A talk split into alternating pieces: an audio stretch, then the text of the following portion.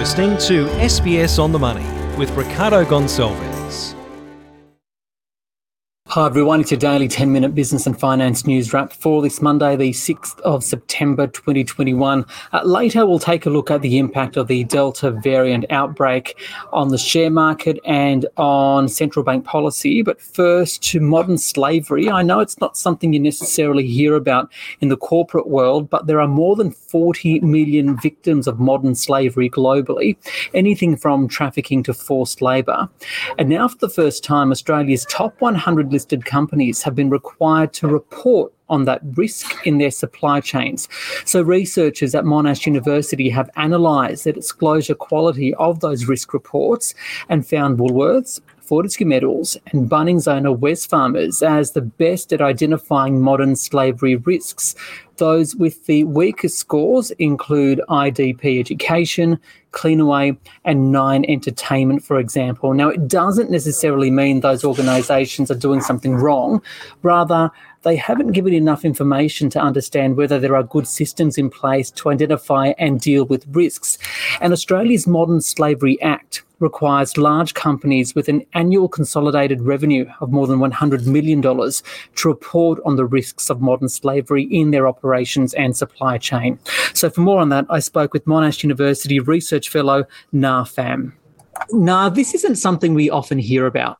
What is corporate Australia's role in addressing modern slavery? Um, well, thanks for the opportunity today, um, Ricardo. I totally agree with you. This isn't something that we often hear about. And even when we do hear about modern slavery, we, we are thinking, or we might be thinking, it's not happening at home here in Australia. Um, it's happening somewhere else. Um, but according to the Australian Border Force, um, there have been more than 1,500 victims in Australia of modern slavery. Um, so that, that, you know, that speak to the truth. What is important for the uh, the role of Australian companies in, in this is to ensure that modern slavery is not present within their operations and supply chain by the way that they assess the risk and um, you know uh, address the risk and by doing that well, they will also send a very clear message to companies in their supply chains and networks that Austra- you know, Australian companies are not supporting modern slavery practices by their ignorance or negligence or inaction. And also, the Australian companies uh, can also play a very proactive role in engaging and educating other businesses in their supply chains or in their network to improve the practices in the area. So, how do you go about measuring the way companies are adhering to the Act? What are the companies' responsibilities in terms of um, the way they need to report any risks associated? And then back to you and, and the university, how do you measure that? Yes, so um, we base on the mandatory reporting requirements set by the Act. And this is actually the difference between the Australian Act and the UK Act, even though the UK came out with the Act earlier, but the, they don't have uh, the reporting requirements, whereas the the Australian Act is quite clear on that. Therefore, we base on these reporting requirements. Um, so basically, companies uh, or reporting entities are required to describe the operations and the supply chains, describe the risk, SAC, and des- describe how to assess and how to address the risk um, of modern slavery. And also the companies has to disclose how they evaluate the, the effectiveness of these actions. So of those with weak disclosure scores, um, does it mean they're doing something wrong? Well, it does not necessarily mean they are doing something wrong. Um, let me put it this way um, if a company's disclosure is weak, it has not provided enough information for us to understand if the company has good systems in place to identify the risk and to deal with the risk. Well, maybe they have. They if they have, they would just need to provide more information in their next round of reporting. And so this is the first year, and it's understandable that companies may have a lot of areas for improvement. Okay. So of those doing well, those on the top of your list in terms of scores, what are the themes? How are they how are they disclosing this risk? Yeah, so we, what we can see in comments of those um, good statements, um, the first thing is they have a very clear description of the operations and the supply chains so that the reader can understand the scale and the complexity of their operations and supply chains. And also, they have a very clear scoping of the risk. So, basically, uh, that means they understand the potential sources of the risk, whether it is in the sector they are in or it is in the type of product and services they buy. Is it because of the investments they make, or is it because of the entity or the location they work with? Right, so it's a very clear scoping of the risk. And they also have a very clear, description of how company identifies and addresses this risk.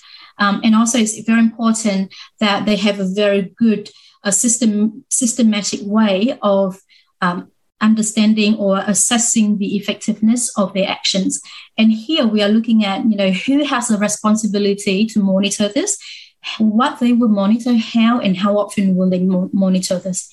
And normally companies will also provide a very good action plan as well as, you know, clear KPIs for this work. Na Pham there from Monash University. Uh, the Australian share market today uh, opened weak, but ended up pretty much flat. The S&P ASX 200, 7,528. That's a rise of just 0.1%.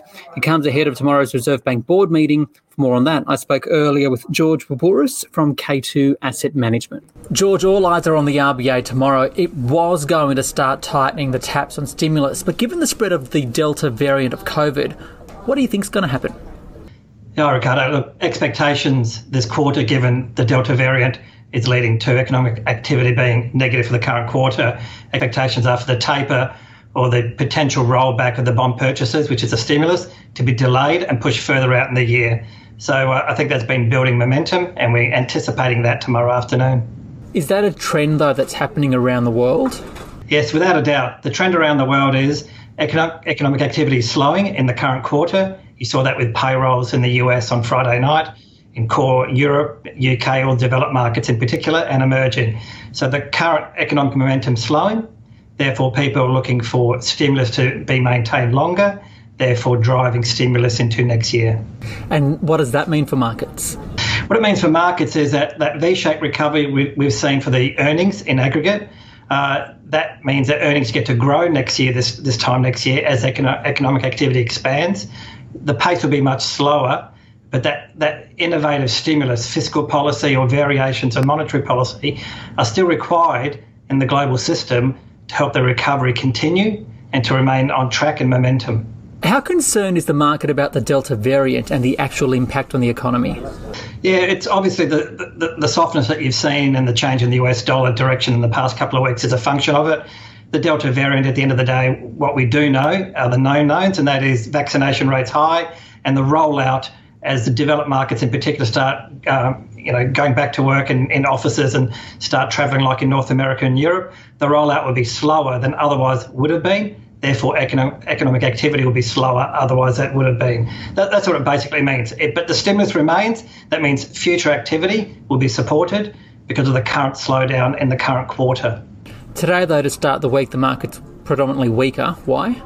Predominantly weaker. Um, there's a lot of dividends being paid. Fortescue paid a dividend. The markets are off their lows and they're recovering on that expectation of stimulus for longer. Japan's obviously had a bit of a rally on the change in the prime minister that was announced on Friday.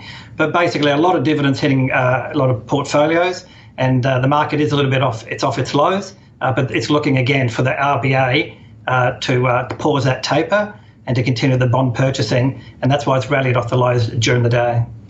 And those huge amounts of dividends hitting those portfolios or, or bank accounts, depending on the way they're being paid, what do you expect to be done with that money? Yeah, good point. That's a, that's a wealth effect. So, generally, anyone with a superannuation fund, or if you own, own stocks outside of super, your bank accounts or your portfolio is receiving a record amount of dividends. That income is part of wealth effects. They're built on your price, obviously, your, your, evaluations of home and property and your broader equity portfolio and superannuation portfolio. So, the wealth effect in aggregate, very uneven recovery, uh, remains at uh, cycle highs. George Babura Babouris there from K2 Asset Management. This SBS On the Money podcast is provided for informational purposes only. The content on this podcast should not be understood as constituting advice or a recommendation. It is not personal advice and does not consider your personal circumstances or objectives. You should contact a licensed professional before making any financial decision.